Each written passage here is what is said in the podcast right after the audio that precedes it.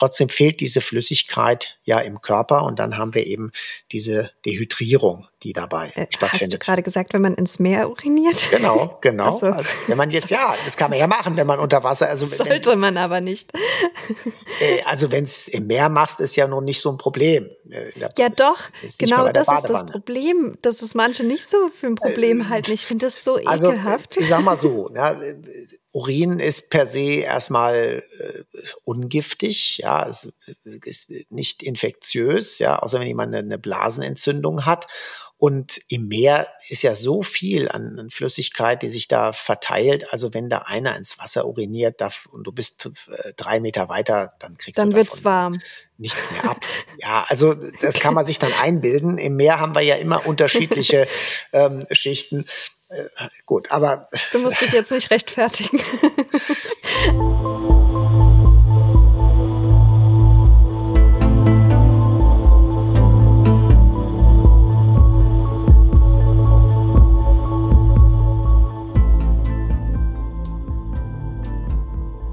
Hi und herzlich willkommen zu einer neuen Folge Rechtsmedizin, Dichtung und Wahrheit. In unserem Podcast dreht sich alles rund um die Rechtsmedizin und ihre Mythen.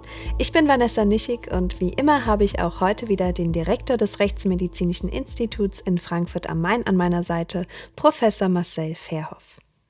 Hallo Vanessa, hallo liebe Zuhörerinnen und Zuhörer und ein schönes neues Jahr von mir. Anna. Ja, auch von mir ein frohes neues Jahr 2022. Ich hoffe, ihr seid alle gut und vor allen Dingen gesund ins neue Jahr gestartet.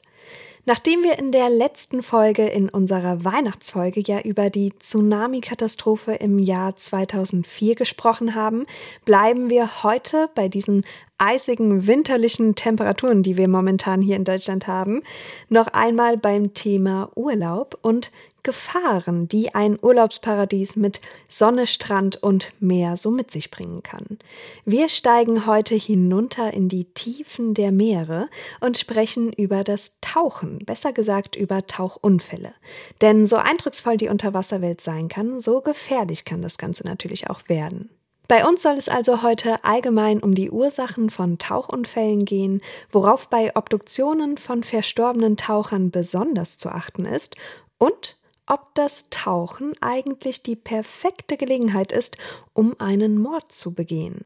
Schwerwiegende Tauchunfälle sind insgesamt sehr selten. Es gibt da auch keine genaue Statistik, aber im deutschsprachigen Raum, also in Deutschland, Österreich und der Schweiz, waren es im letzten Jahr wohl um die 20 tödlichen Tauchunfälle, was ja im Vergleich zu anderen Todesumständen, wenn man sich die Zahlen anschaut, sehr marginal ist.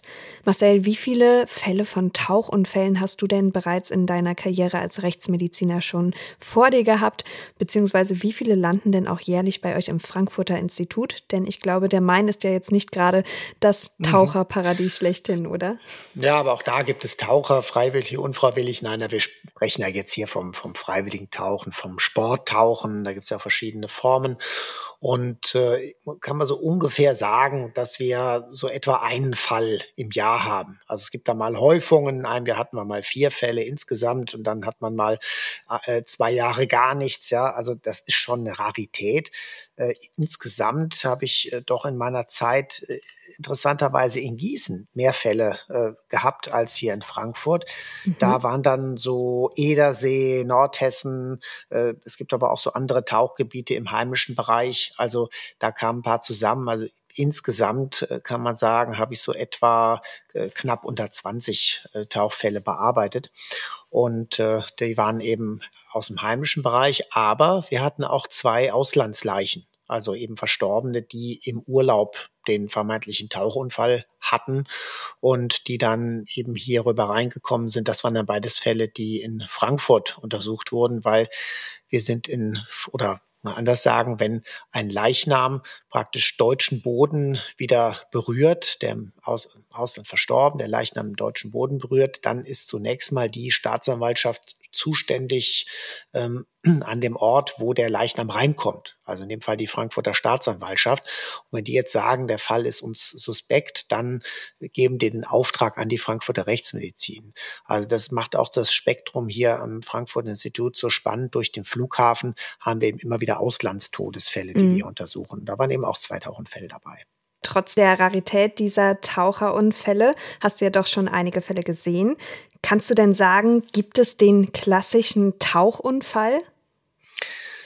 ja, das kann man eigentlich so gar nicht sagen. Die, die, und es waren so extreme Unterschiede, äh, angefangen mit der Erfahrung des jeweiligen Tauchers. Ne? Also äh, erfahrene Tauchlehrer war dabei, es waren Anfänger dabei, es waren Profitaucher dabei, äh, Leute im Tauchverein, die in sogenannten Trockenanzügen im Winter getaucht haben. Also die Unterschiede sind sehr, sehr groß. Und man kann sagen, und das stimmt auch so mit der internationalen Literatur überein, in den meisten Fällen waren es wirklich medizinische Gründe, die mhm. äh, dann todesursächlich waren, dass also letztlich die Taucher irgendwelche Vorerkrankungen hatten, die dazu geführt haben, dass sie dieser Belastung nicht standgehalten haben. Und in sehr vielen Fällen kommt irgendwas dazu, entweder Panik oder Erschöpfung. Ja, mhm. Also, dass ich äh, einfach durch den Tauchgang anders angestrengt werde, als ich dachte, oder dass ich irgendeinen Infekt habe, aber ich bin im Urlaub, trauch, tauche trotzdem, weil ich jetzt bin ich schon hier und äh, das bisschen Schnupfen oder was ich da habe, ähm, soll mich jetzt nicht davon abhalten, dass ich hier meinen Jahresurlaub dann doch nicht tauche. Und das sind eben so die, äh, die Probleme, die entstehen können. Und dann gibt es natürlich die Erkrankungen, die vorbestehend sind, also alles, was so mit Herz-Kreislauf zu tun hat, die Atemwege selbst. Und äh, da sollte man eben, das ist ganz wichtig, vorher, bevor man anfängt mit intensiverem Tauchen, also Tauchen als Sport und Gerätetauchen, sollte man eben eine tauchmedizinische Untersuchung gemacht haben. Und es gibt bestimmte Voraussetzungen, da sind einfach sind die Risikofaktoren zu groß. Zum Beispiel, wenn im Bereich des Herzvorhofes dieses Loch, was in der Embryonalzeit offen ist, das verschließt sich dann kurz nach der Geburt. Ja, also während den, beim Mutterleib der Körper sich noch befindet, muss ein Austausch über die beiden Vorhöfe stattfinden können, damit dieser Embryonalkreislauf funktioniert. Und dieses man nennt das Foramen ovale, das, das eiförmige Loch, das schließt sich dann unmittelbar mit der Geburt. Äh, da setzt sich dann wie so eine, so eine Haut dagegen und die verwächst typischerweise, sodass dann zwischen den beiden Vorhöfen bei den meisten Herzen eben keine Verbindung mehr besteht. Es gibt aber einige Menschen, da verwächst diese Schicht nicht so richtig und dann ist dieses Loch ähm, von der einen zur anderen Seite offen. Also dann mhm. ist es offen von der Richtung rechter Vorhof zum linken Vorhof. Was aber kein Problem ist im Normalfall, weil ja der Druck im rechten Vorhof viel geringer ist als im linken und der Druck des linken Vorhofes drückt diese Membran immer dagegen und es kann nichts passieren. Aber in bestimmten Situationen und beim Tauchen haben wir mit extremen Druckverhältnissen zu tun, hm, kann das eben dann passieren, dass doch der Druck in dem rechten Vorhof höher wird als im linken und dann kann es zum Austausch kommen von Blutgerinnseln etc. Und das wäre zum Beispiel ein Grund, wenn man sowas hat und das kann man funktionell untersuchen, dass also dieses Loch unvollständig, wenn man so ist, äh, will, geschlossen ist, dass man dann besser nicht tauchen sollte. So gibt es ein paar weitere medizinische Voraussetzungen, die ein Tauchmediziner praktisch abklopfen sollte, bevor man sich entscheidet, das wirklich als Sport zu betreiben. Also nicht jeder ist unbedingt zum Tauchen geeignet und man sollte auf jeden Fall vorher zur Sicherheit einen medizinischen Check-up machen. So ist es. Ja, wir starten mal mit den unterschiedlichen Ursachen, die Tauchunfälle haben können. Die zwei wichtigsten Tauchunfallgruppen sind zum einen die Dekompressionserkrankung und zum anderen das Barotrauma. Wir beginnen mal mit der Dekompressionskrankheit, die auch umgangssprachlich als Taucherkrankheit bezeichnet wird. Marcel, wann hat man überhaupt angefangen, sich mit den Ursachen von Tauchunfällen zu beschäftigen? Beziehungsweise wie hat man überhaupt diese umgangssprachlich ausgedrückte Taucherkrankheit entdeckt? Gibt es da einen historischen Kontext oder wie kam es dazu? Ja, also historisch, ich meine, es wird ja schon getaucht seit dem 19. Jahrhundert. Ja, da gibt es eben solche Tauchgeräte, wo man ähm, mit Taucherglocken gearbeitet hat oder mit so einem kompletten Helm getaucht ist und wo man dann eben die Luft gepumpt hat, wo also mit, mit, mit Luftleitungen die Leute unter Wasser gegangen sind. Und da hat man eben festgestellt, wenn man dann die Taucher zu schnell hochgeholt hat, äh, da stimmte was nicht. Die sind dann plötzlich ohnmächtig geworden oder sind sogar tot gewesen. Ja, nicht jeder, aber es ist eben passiert.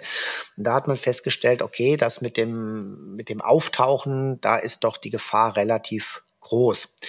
Generell kann man aber sagen, dass alles das, was mit Barotrauma, also Trauma durch, die, durch den Druck, ja, ähm, hat immer was mit Druckveränderung zu tun, an den der Körper sich anpassen muss. Und diese Druckveränderung findet ja in beiden Phasen statt, beim Untertauchen und beim Auftauchen. Wenn ich tiefer unter Wasser gehe, dann wird die Wassersäule über mir immer höher und damit steigt der Druck in, in alle Richtungen auf den Körper an. Ja? Und das andere ist eben, wenn ich wieder auftauche, dann wird der Druck weniger, bis ich wieder an der Oberfläche bin. Und auch daran muss sich der Körper eben adaptieren. Da muss er sich äh, anpassen und äh, das geht eben nicht so schnell. Und das Gefährlichste ist tatsächlich eben, wie du ja schon sagtest, ähm, die Dekompression, also wir haben eben die Kompression, Druckerhöhung beim, beim Untertauchen, wenn ich tiefer gehe, die Dekompression, Druckverringerung beim Auftauchen.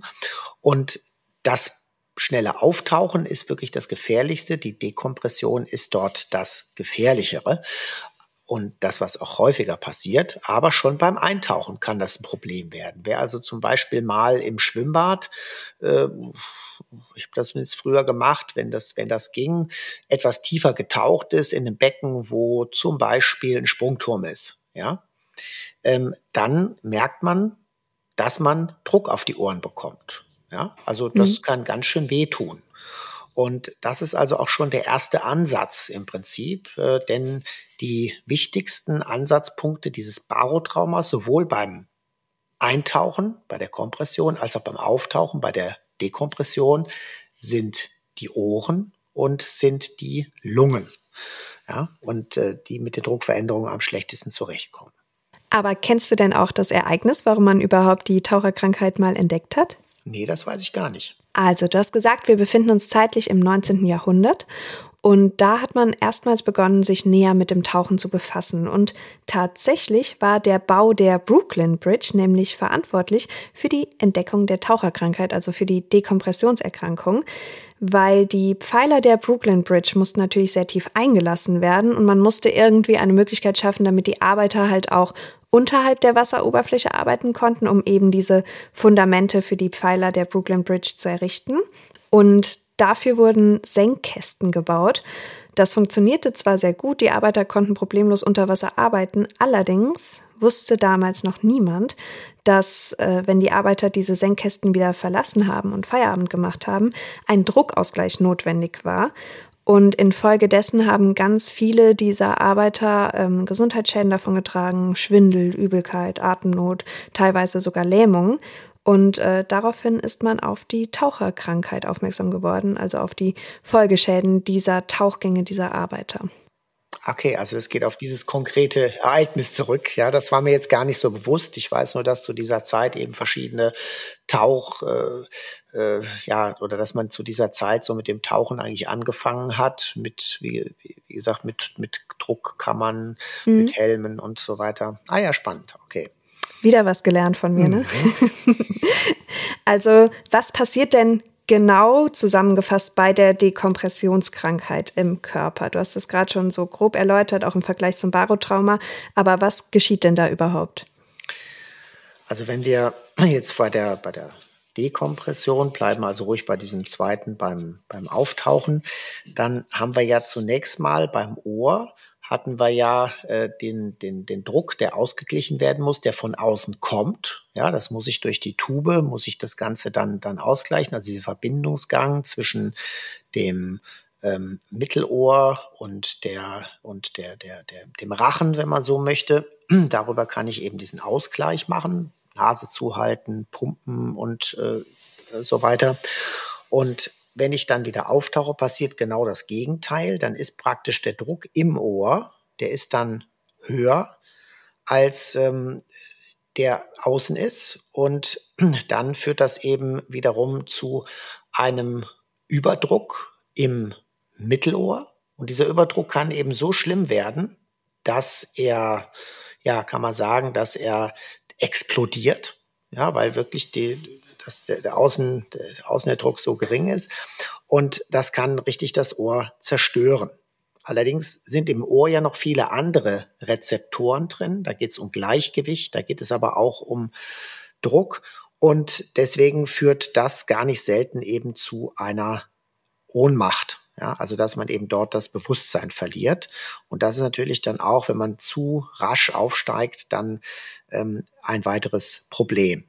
Dann haben wir bei der Lunge, das ist ja, die Lunge ist ja luftgefüllt normalerweise, haben wir eben ein ähnliches Phänomen, dass also ähm, der Druck der Lunge relativ zur Umgebung immer größer wird beim Auftauchen und das kann dann auch eben zum Platzen führen von Lungenbläschen und dann richtig also das ganze Anteil der Lunge einreißen, platzen regelrecht. Ja, das ist also das nächste. Und dann haben wir eben die entstehenden Gasblasen bei zu schnellem Aufsteigen, insbesondere Stickstoff, das dann frei wird und das dann in Blasenform äh, Luft- oder Gasembolien macht und das Blut verdrängt und dann kann es eben zu Durchblutungsstörungen, zu Embolien kommen. Und so haben wir eben dann aus klinischer, aus ärztlicher Sicht haben wir dann eben ganz häufig als Dekompressionskrankheit, als Befunde, haben wir dann Lungenembolien, wir haben Läsionen an der Wirbelsäule, wir haben Durchblutungsstörungen äh, am Ende der kleinen Gefäße. Das kann also zu Herzinfarkt führen, zu Schlaganfällen. Es kann aber auch Niere oder Milz betroffen sein.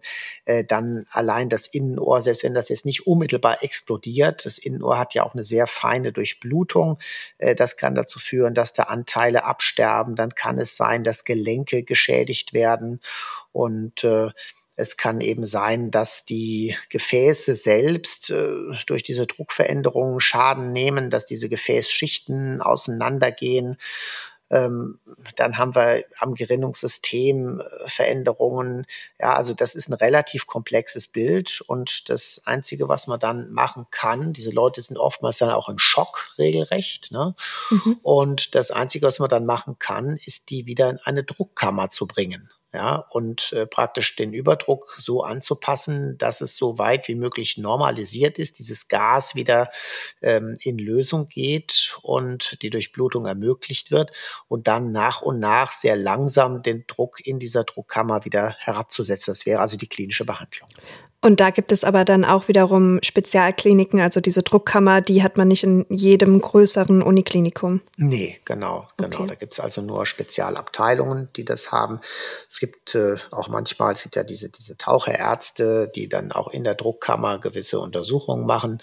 Äh, manchmal werden notfallmäßig die dann aktiviert. Es gibt auch mhm. äh, mobile Druckkammern. Das ist ja sehr wichtig, weil wenn ich einen Patienten erst äh, kilometerweit transportieren rein muss zu so einer Druckkammer, dann ist der tot bis dahin. Klar, ja. ja. Deswegen ist es dann besser, dass die Druckkammer zum Patienten kommt und dass der dann mit dieser mobilen Druckkammer wiederum transportfähig wird. Ja, also das sind verschiedene Möglichkeiten, wie man das dann behandeln kann.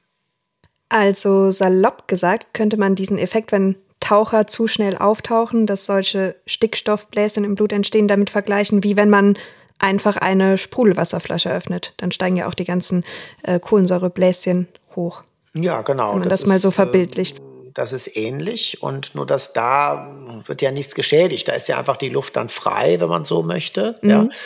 Und äh, hier in dem Fall ist ja der, der Überdruck in der Sprudelflasche, der ist ja da. Ne? Und ähm, dadurch, wenn man es öffnet, wird das eben frei. Und hier ist es so, dass der Druck sich ja in der Tiefe normalisiert hat und äh, gar nicht jetzt vom Inneren erhöht wird, aber dadurch, dass außen der Druck immer weniger wird, wird es relativ dazu im Inneren mehr. Und dann hat man den Überdruck.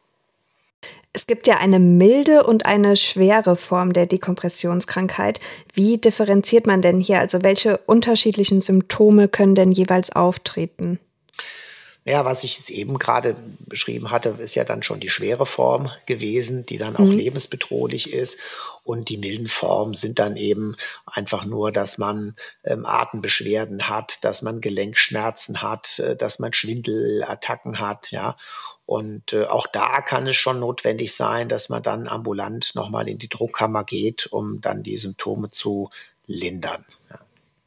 Merkt man das denn auch schon unter Wasser oder ist das eher, wenn man den Tauchgang beendet hat und wieder an Land ist? Naja, das ist etwas, was man dann hauptsächlich merkt, wenn man wirklich an Land ist. Man, man ist zu schnell aufgetaucht, ja, was viele Taucher dann wissen und es normalisiert sich dann nach einer gewissen Zeit. Das wäre die, wäre die ganz milde Form. Beim Aufsteigen kann das eben dann zum zu schnellen Aufsteigen zur Bewusstlosigkeit führen und insofern merkt man dann eben diesen, diesen äh, Bewusstseinsverlust natürlich nicht in dem Moment. Ja. Aber man merkt schon, das wird einem schwindelig und es wird einem komisch und ja, also das mhm. ist sicherlich äh, zu den häufigsten Ursachen von Tauchunfällen gehört auch die Dehydrierung, die wiederum das Risiko an der Taucherkrankheit zu erleiden enorm erhöht. Warum ist das genau so? Ja, weil man äh, unter Wasser gar nicht merkt, dass man schwitzt, äh, gar nicht merkt, dass man Flüssigkeit verliert. Das ist so das eine. Dazu kommt, dass generell, ähm, wenn man sich im Wasser befindet, äh, die Druckverhältnisse im Gefäßsystem sich ändern. Das merkt man schon, wenn man zum Beispiel nur ganz normal im Schwimmbad ist oder in der Badewanne. Dann muss man eigentlich schneller auf Toilette, als man es erwartet hätte. Ja, also normalerweise, was ich getrunken habe und bin dann im Schwimmbad oder so, muss ich auf Toilette. Warum? Weil, muss ich, kann sich so vorstellen, der, der Druck, der von außen kommt, presst die Gefäße, insbesondere eben das venöse System, weil das ist ja weicher von den, von den Wänden her zusammen. Und damit ist der Rückfluss des venösen Blutes zum Herzen stärker. Und das Herz ist jetzt eben darauf angewiesen, dass es äh, mehr arbeitet, ja, weil einfach mehr Blut ankommt, das dann wieder weitergepumpt werden muss. Bis dahin ja, kann man das einfach durch eine Pulsbeschleunigung hinkriegen. Aber dieser Rückstau führt auch letztlich zu Rückstau vom Herzen in innere Organe, zum Beispiel in die Niere. Und wenn dieser Rückstau in der Niere höher ist, dann haben wir eine höhere, wir nennen das Primärharnbildung. Also es wird praktisch mehr Urin gebildet. Und damit ist dieser Effekt, dass die, die Kompression der Gefäße stattfindet, hat ein, ist eine sogenannte Diurese, also eine vermehrte Harnbildung. Und dann wird die Blase voll. Ja, aber das, was mal in der Blase drin ist, äh, kann nicht wieder aufgenommen werden vom Körper. Das ist an Flüssigkeit weg. Ja, wenn man es jetzt nicht ins Wasser uriniert oder so, dann merkt man es vielleicht, aber einfach nur die Blase drückt. Trotzdem fehlt diese Flüssigkeit ja im Körper und dann haben wir eben diese Dehydrierung, die dabei äh. Hast du gerade gesagt, wenn man ins Meer uriniert? Genau, genau. So. Also, wenn man jetzt, ja, das kann man ja machen, wenn man unter Wasser. Also, Sollte wenn, man aber nicht. Äh, also wenn es im Meer machst, ist ja nun nicht so ein Problem. Äh, ja doch, genau das ist das Problem, dass es manche nicht so für ein Problem äh, halten. Ich finde das so also, ekelhaft. Ich sag mal so, ja, Urin ist per se erstmal äh, ungiftig, ja, es ist nicht infektiös, ja, außer wenn jemand eine, eine Blasenentzündung hat. Und im Meer ist ja so viel an, an, Flüssigkeit, die sich da verteilt. Also wenn da einer ins Wasser uriniert darf, und du bist äh, drei Meter weiter, dann kriegst dann du wird's warm. nichts mehr ab. ja, also das kann man sich dann einbilden. Im Meer haben wir ja immer unterschiedliche ähm, Schichten. Äh, gut, aber. Du musst dich jetzt nicht rechtfertigen. Alles ja, ich meine, was willst du denn machen, wenn du als Taucher unter Wasser bist und, äh, und musst? Ja, dann als Taucher, aber als normaler Badegast. Nee, ich rede da jetzt, ich rede da jetzt von dem Taucher oder von okay. demjenigen, der, der, der wirklich jetzt die Hand, ja, als normaler Badegast, dann schaffst du es in Ruhe rauszugehen und dort auf die Toilette, ist ja klar. Aber ich bin die gedanklich jetzt so ein bisschen bei dem Taucher, der, okay. der einfach äh, eine hohe Diurese hat. Und wir sind ja dann bei dieser Geschichte eben ähm, äh, warum äh, haben wir eine Dehydrierung, also eine Entwässerung. Ja. Genau, der Taucher darf Badegäste nicht. Kleines nee, Resümee zwischendurch. Ja. Der Taucher muss sogar wahrscheinlich, das drückt ihn sonst recht übel. Ja. Also das steigert eben die Gefahr, dass wir die Dehydrierung haben und dann haben wir wieder weniger Lösungsvolumen für die für das Gas, ja, und dann haben wir schneller eben auch diese Bildung des äh, freien Stickstoffes. Machen wir mal einen ganz kurzen Ausflug in die Notfallmedizin. Was kann man denn bei ersten Anzeichen einer Taucherkrankheit selbst tun und was können denn andere für mich tun? Man ist ja dann im Prinzip in einer Schocksituation. Das geht dann eben los, dass man die Beine hochlegt, man kann Flüssigkeit geben, man kann also trinken. Das wäre so das Erste, was äh, durch fremde Hilfe zu machen ist. Und dann sind wir eben auch schon in der professionellen Versorgung, wo dann Infusion angelegt wird und äh, wo es dann bis hin in die Druckkammer geht. Ja, von der Dekompressionskrankheit gehen wir jetzt zum Barotrauma, zur zweiten großen Gruppe der Tauchunfälle. Was hat es denn damit auf sich? Du hast eben schon ein bisschen geteasert. Ja, das war, ja, ich war jetzt so gedanklich eigentlich umgekehrt. Ich muss ja erst mal rein ins Wasser und dann wieder raus. Ne? Und ähm, letztlich, es wird also oftmals das Barotrauma synonym verwendet mit der Dekompressionskrankheit, aber eigentlich kann man sagen, ist die Kompression, also das Eintauchen und Dekompression, ist eigentlich beides ein Barotrauma. Ja, also das ist, wenn man mhm. so will, ein Überbegriff für beides. Und äh, wie gesagt, beim Reinkommen ist es eben genau der umgekehrte Mechanismus. Da wird der Druck dann erhöht. Und da ist insbesondere sind die Ohren am meisten betroffen. Wenn also äh, gerade hier gesagt, jemand leichte Erkältung, die Tuben sind nicht richtig offen, die diesen Druckausgleich ermöglichen ähm, äh, zwischen dem Mittelohr und dem äh, und dem äh, und dem Rachen und äh, dann kann es sein, man taucht unter und schafft es eben nicht, diesen Druck da rauszukriegen. Und dann kann ähm, Folgendes passieren, wenn man das nicht ständig macht, äh, wenn man das dann mit Gewalt haben will, der Druck auf den Ohr nimmt zu sehr zu, dann kann es auch hier dazu führen, dass das Ganze sich wieder explosionsartig äh, entwickelt. Ja? Also da ist ein, das ist ein großes Problem. Dann haben wir gerade, wenn sehr tief getaucht wird, sehr schnell, sehr tief äh, getaucht wird, dann haben wir die, das, was das eigentliche Taucherkrankheit bezeichnet wird, dass man dann in so einen Rauschzustand kommt. Ja, ähm, was also äh, der, der sogenannte Tiefenrausch. Ja, okay, äh, womit äh, ist das zu vergleichen? Weiß ich nicht, habe ich noch nicht gehabt, aber wahrscheinlich so ähnlich wie. ich dachte, du hattest schon mal eine fallen. nee, ähm, ich glaube, es ist, also ich stelle mir es so vor, wäre so ähnlich wie wenn man extrem unter Zucker gerät. Ne? Das kennt man hm, vielleicht, okay. wenn, wenn man großen Hunger hat und merkt, man müsste jetzt eigentlich irgendwas essen und äh, es wird einem so schwummrig und ja. Mhm. Aber es muss natürlich auf jeden Fall stärker sein. Ja, gar keine Frage. Wenn wir das Barotrauma jetzt mal als Überbegriff nehmen, ist das Ausmaß eines solchen Barotraumas denn auch abhängig von der Länge des Tauchgangs oder hat es damit gar nichts zu tun? Die Länge des Tauchgangs, also wir haben ja eben diese, diese isobare Phase, also wo wir praktisch dann auf einer bestimmten Höhe oder einer bestimmten Tiefe sind und wo dann der Organismus sich angepasst hat. Ja. Und ist natürlich klar, wenn ich diese Anpassungsphase, wenn ich die relativ schnell erreicht habe, dann, nein, oder andersherum, ähm, wenn ich diese Anpassungsphase vollständig erreicht habe, dann ist das Auftauchen selbstverständlich gefährlicher, als wenn ich direkt oder kurz nachdem ich in der entsprechenden Tiefe angelangt bin, wieder auftauche. Weil diese Umstellungen in diese ähm, Phase der, dieser Isopression, also wo der Druck angegleicht, äh, angeglichen ist, ähm, das führt ja erst dazu, dass ich überhaupt dann ähm, die Dekompressions- oder in der Dekompressionsphase diese Effekte habe. Tauche ich schnell runter und schnell wieder hoch, ist es weniger gefährlich, als wenn ich eben eine Zeit lang mich unten aufgehalten habe.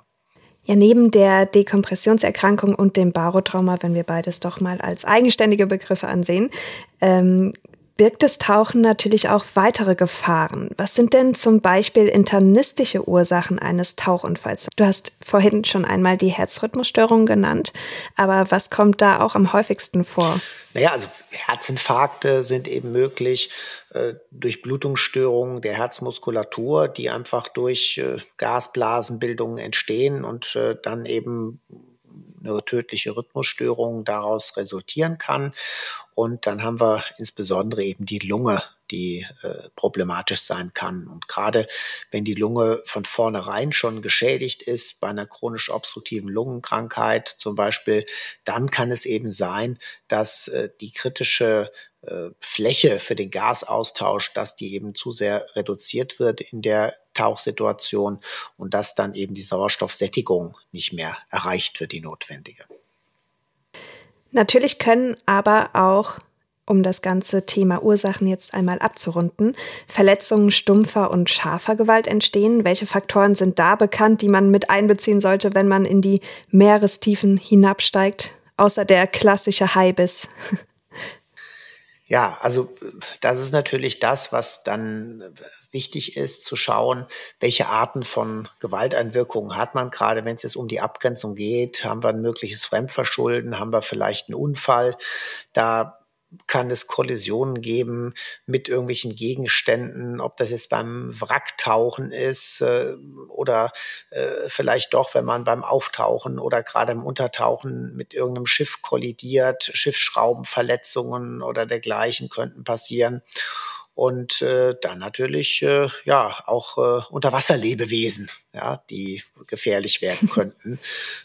Der klassische Haiangriff äh, ist natürlich nicht so oft, wie man das in Filmen oder so vielleicht sieht, aber der weiße Hai. Äh, grundsätzlich ist das möglich, ja.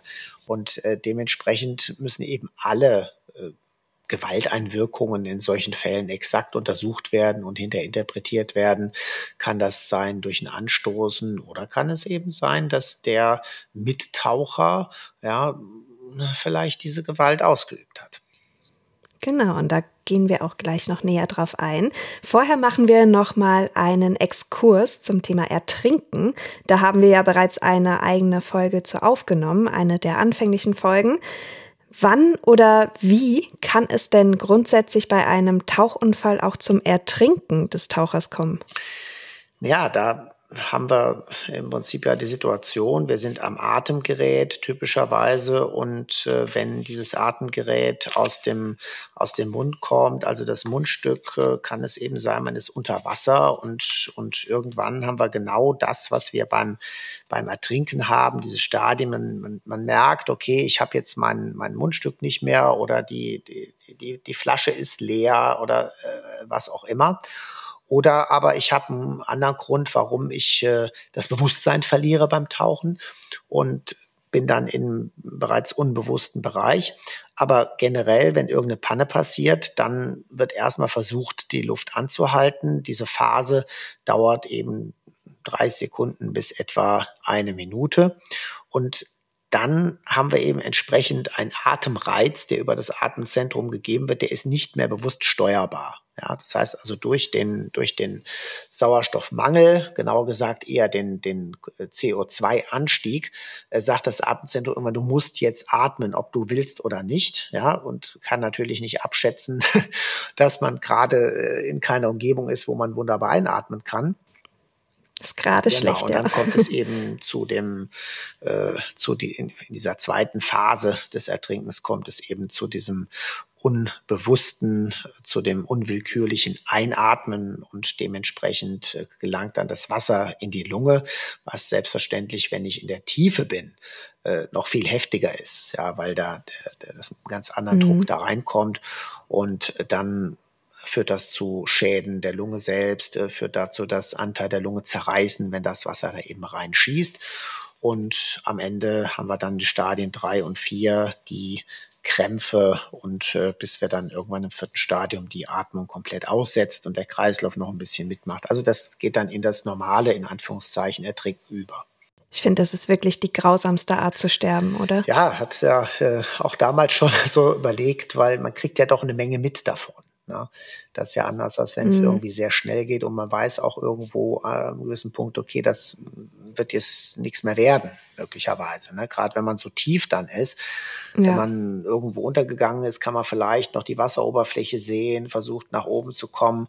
Und ähm, das ist dann klar, wenn ich unter Wasser das muss bin. die Hölle genau. sein. Ja. Und das nächste Problem ist dann auch gerade, wenn man sehr tief ist und da geht irgendwas kaputt. Und äh, wenn ich jetzt sage, ich versuche aufzutauchen, weiß aber um dieses äh, Problem der, der Dekompressionskrankheit, ne, dass ich ja eigentlich weiß, ich darf nicht so mhm. schnell auftauchen. Ich möchte so schnell wie möglich atmen, weiß aber andererseits, nee, ich dürfte ja jetzt nicht so schnell hoch.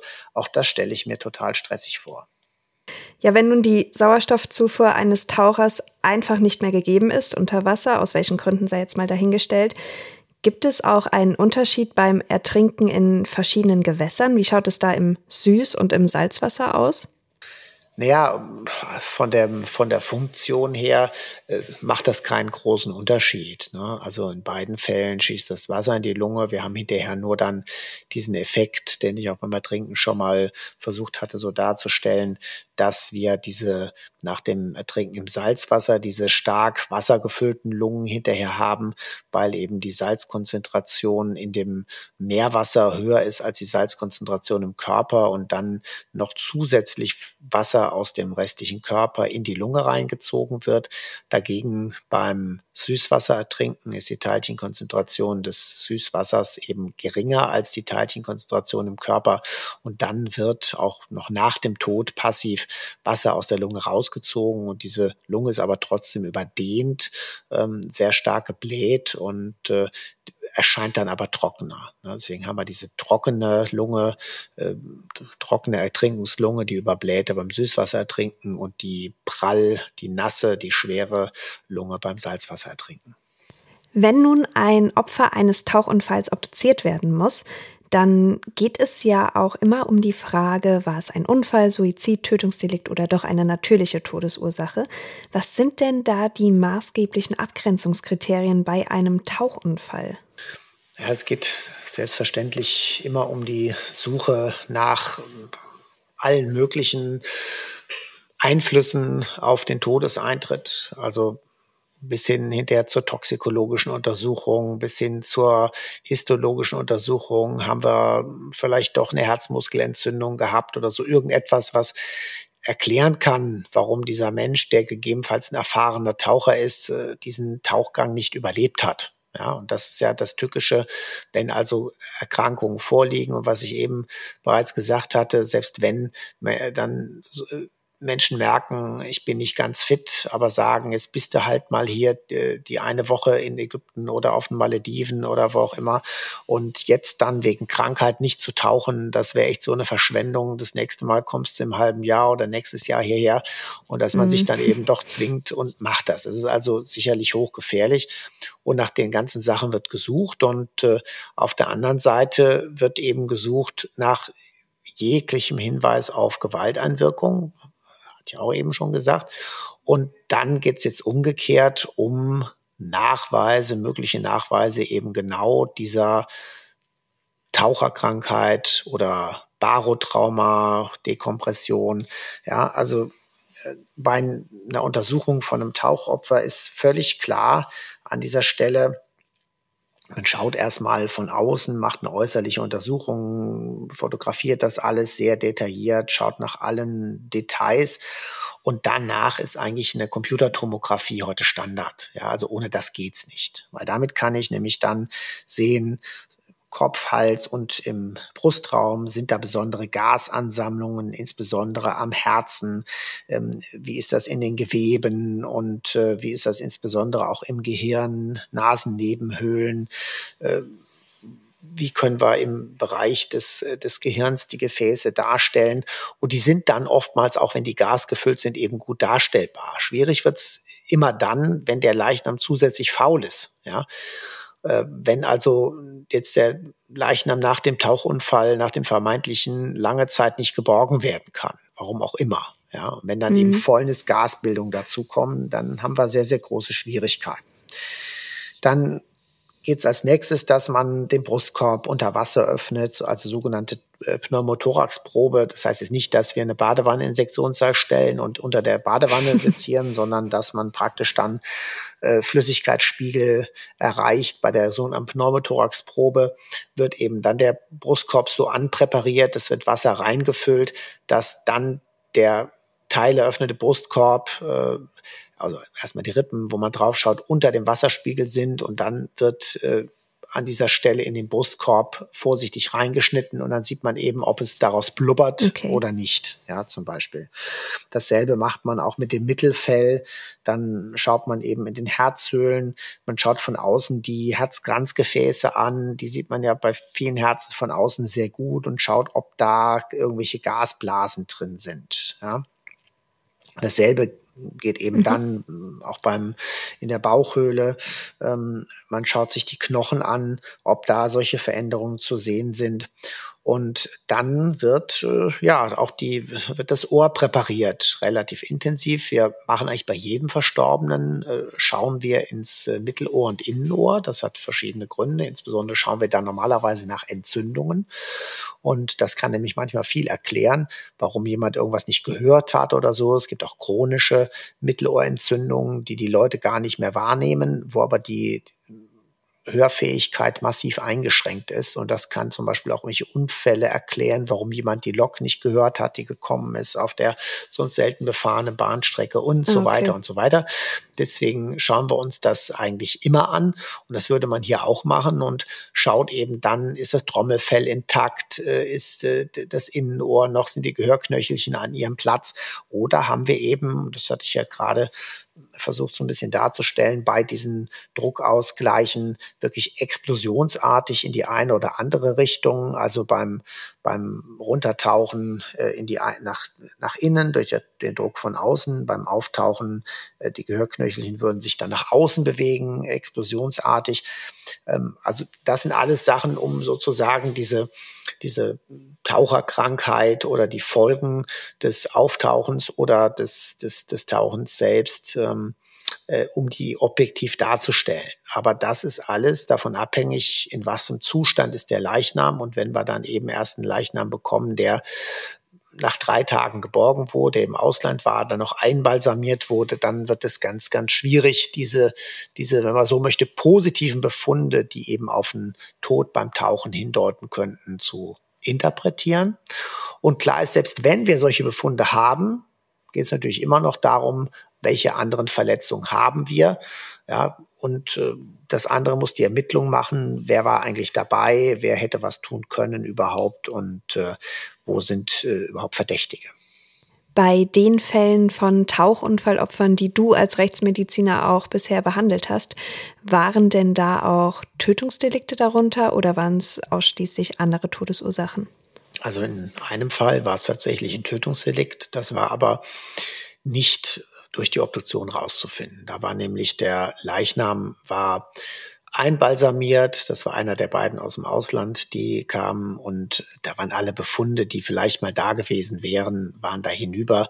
Also muss sagen, das war eigentlich eine mhm. sehr frustrierende Obduktion, weil wir eigentlich gar nichts Vernünftiges gefunden haben. Ne?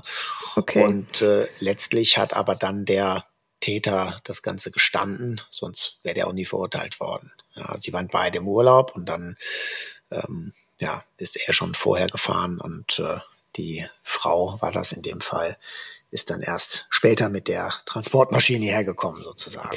Ja.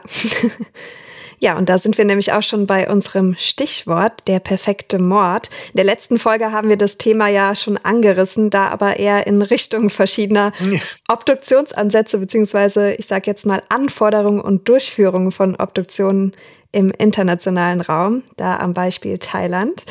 Ähm, auch hier könnte man doch auf die Idee kommen, und der Fall hat sich so tatsächlich auch zugetragen, dass wenn zum Beispiel ein Paar zusammen tauchen geht, ein Partner möchte den anderen loswerden und dreht ihm einfach die Sauerstoffzufuhr ab unter Wasser. Der Täter, der Partner, jeweils stellt das Ganze als Tauchunfall dar. Oder andere Variante, das Opfer gibt Hilfezeichen unter Wasser, hat irgendwelche Probleme und der Tauchpartner ignoriert diese. Kann ein solcher Tathergang denn noch rekonstruiert werden oder wäre das tatsächlich der perfekte Mord, ohne jetzt eine Anleitung geben zu wollen? Ja, das ist ja immer die Sache mit dem perfekten Mord und wer welche Gelegenheit. Also es gibt ja schon mal eine große Schwierigkeit an diesem perfekten Mord. Man muss überhaupt erstmal tauchen und beide müssen tauchen und beide runtergehen. Man muss auch dahin fahren. Also das erschwert die ganze Sache schon. Und klar, es gibt immer solche Szenarien, die man sich vorstellt. Äh, das Gegenstück wäre die gemeinsame Bergwanderung wo zwei Menschen unterwegs sind, ob das ein Ehepaar ist oder ein Geschwisterpaar. Mhm. Gibt es ja auch in der Geschichte so einiges, wo dann irgendwelche Mythen. Auch eine super Möglichkeit. Man ja. sagt, naja, der eine stößt halt den, den anderen an einer bestimmten Stelle, wo es passt, darunter und das, was er möglicherweise an Gewalt äh, eingewirkt hat äh, durch den Stoß, ja, äh, wird dann durch die weiteren Verletzungen, die im Rahmen des Sturzes entstehen, möglicherweise überdeckt, na, durch Geröll etc. Ja. Also schwer, das rauszukriegen. Klar, solche Situationen kann es geben und insbesondere bei dem Tauchunfall, wenn viel Zeit zwischendurch vergeht, wenn einfach diese Befunde schwer so zu erheben sind, dann ähm, ja, kann es sein, sowas kann im Prinzip nie nachgewiesen werden. So. Andererseits äh, mhm. kann so viel schiefgehen bei diesem perfekten Mord. Das fängt zum Beispiel damit an, dass es als Standard gilt bei einem Tauchunfall, dass die Taucherausrüstung, so wie sie ist, unverändert bleiben muss und dann auch von technischer Seite untersucht okay. wird. Ja, die gesamte Tauchausrüstung wird so gelassen und dann gibt es eben Sachverständige, die sich damit auseinandersetzen. Und dabei ist es zum Beispiel auch wichtig, wie ist denn der, der, der Atemgasfluss gewesen? Ja, wie sind die Ventile eingestellt gewesen? Wie weit war das aufgedreht? Ja, das heißt also, da müsste jemand äh, das Ventil abdrehen von hinten, aufpassen, dass jemand nicht drankommt, dann aber wieder in die exakte Position aufdrehen. Ja, das alles in dieser Stresssituation, dass man da gerade jemanden tötet und so weiter. Äh, ja, also es ist schon einfach enorm schwer, dann keine Fehler zu machen, die dann nicht hinterher aufstoßen. Obwohl ich mir aber auch vorstellen kann, dass gerade ähm, in so einer salopp gesagt 0815 Tauchschule im Urlaub irgendwo äh, in Ägypten dass da der technische Standard vielleicht nicht allzu hoch angesetzt wird, dass es da womöglich viel leichter ist, wenn man sowas anstreben sollte. Tja, ob das Ägypten da viel besser ist. Nein, ich meine, die Tauchschulen haben ja einen internationalen Standard typischerweise und es sind ja oftmals äh, auch gar nicht die Einheimischen, die diese Tauchschulen dort betreiben. Aber klar, das gibt sicherlich äh, ganz unterschiedliche seriöse Anbieter solcher Tauchschulen und äh, letztlich wird aber in den meisten Ländern werden die Tauchunfälle schon intensiv untersucht, weil es passiert ja nicht oft. Ja, muss mhm. man ja klar sagen. Also wenn man sagt, Tauchen ist ein, ein, hochgefährlicher Sport oder so, dann stimmt das sicherlich nicht. Aber klar, es ist eine enorme Belastung für den Körper bei jedem und es ist äh, in jedem Fall ernst zu nehmen. Das ist nichts, was man mal so nebenbei macht, sondern muss sich eben gut vorbereiten und entsprechend ärztlich vorher mhm. untersuchen lassen. Aber äh, dass da so rein, das ist ja nicht so, dass in manchen Ländern die Tauchschüler wie die Fliegen sterben und dann einfach äh, natürlicher Tod durchgewunken wird. Es sind eben dort auch einzelne Ereignisse. Und äh, gerade wenn, wenn Ausländer ums Leben kommen, dann ist natürlich ein Land immer besonders vorsichtig, weil niemand möchte sich nachsagen lassen, naja, er hat den Ausländer jetzt nicht richtig untersucht, das war ihm völlig egal oder so. Ja, also deswegen, dass man darauf vertraut, dass es in dem Land da ganz entspannt zugeht und man das Ganze nicht äh, mitkriegt oder so, das denke ich, kann man einfach nicht. Bevor ihr im nächsten Urlaub tauchen geht, informiert euch vorher gut, checkt vorher euer Equipment, eure Gesundheit und passt vor allen Dingen auf, mit wem ihr tauchen geht. Jetzt haben wir, glaube ich, genug den Urlaubs Grinch gespielt nach dem Tsunami und den Tauchunfällen und kommen einmal zur Auflösung der Quizfrage aus unserer letzten Folge, der Weihnachtsfolge. Marcel, du wolltest von unseren Hörern und Hörerinnen wissen, ob es Dichtung oder Wahrheit ist, dass ein Rechtsmediziner oder eine Rechtsmedizinerin beim Tsunami im Jahr 2004 ums Leben gekommen ist. Klär uns auf. Ja, das war die, das war die Frage und äh, tatsächlich und glücklicherweise war es eben nicht so. Es ist also äh, keiner unserer Kolleginnen und Kollegen damals im Urlaub gewesen und war in einem betroffenen Gebiet und ist da ums Leben gekommen. Also das ist in dem Fall reine Dichtung gewesen, zum Glück. Gott sei Dank. Und in dieser Woche lautet deine Frage wie? Ähm, Moment, ich hatte mir die Frage, ich hatte mir die Frage eigentlich überlegt, aber ich war jetzt eben schon ah, okay. in, in, einem anderen, in einem anderen Thema drin. Du warst schon wieder mit dem Kopf ganz woanders. Nee, nee, ich weiß eher bei dieser, ich habe noch drüber nachgedacht, über die Ausland und, und wieder zu, zurückkommen. So was, genau. Eine perfekte Mordanleitung, genau. Ähm, so, gerade nochmal schauen ist der perfekte Einspieler mit dieser Wartemusik, nee, genau, Aufstum, mit der, mit der, mit der, Aufzugmusik. Der Wartemusik, das kann man ja dann ganz entspannt rausschneiden. Das Stück. Das habe ich mir jetzt irgendwann noch überlegt. Das war doch, das war doch irgendwas mit dem Tauchen. Du, Bereit? Ja, genau. Die heutige Frage lautet, ist es Dichtung oder Wahrheit, dass Schussverletzungen bei Tod im Wasser, beim Tauchen oder Tauchunfällen eine Rolle spielen. Mhm. Inwiefern? Hm, naja, so ganz allgemein. Hm. Ganz allgemein, mehr verrätst mehr du noch nicht. Die Auflösung gibt es dann wie gewohnt in der nächsten Folge. Ja, zum Ende rühre ich noch einmal die kleine Werbetrommel in eigener Sache. Wenn euch unsere Folge gefallen hat und ihr noch mehr über die Rechtsmedizin erfahren möchtet, dann abonniert uns doch auf der Podcast-Plattform eures Vertrauens und wenn ihr schon mal dabei seid, dann hinterlasst uns doch gleich ein paar Sterne. Darüber würden wir uns wirklich sehr freuen. Ansonsten könnt ihr auch gerne mal auf unserer Instagram-Seite Rechtsmedizin Podcast vorbeischauen. Da gibt es immer wieder spannende Infos und Fotos aus dem Institut in Frankfurt oder eben zu den Themen aus unseren Folgen. Und wenn ihr Themenvorschläge habt oder einfach Fragen oder Feedback loswerden möchtet, könnt ihr uns dort natürlich auch gerne eine Nachricht hinterlassen. Und damit war's das nun für heute. Genug von Tauchunfällen und wir hören uns am übernächsten Freitag schon wieder. Ja, und ich hoffe, bei euch wird dieser Urlaubsgefühl aufgekommen sein, bei diesen kalten Januartemperaturen. und da wünscht man sich doch dann nach Ägypten oder auf die Malediven oder wo auch immerhin in klares Wasser, wo wir eben tauchen können. Nichts lieber als das.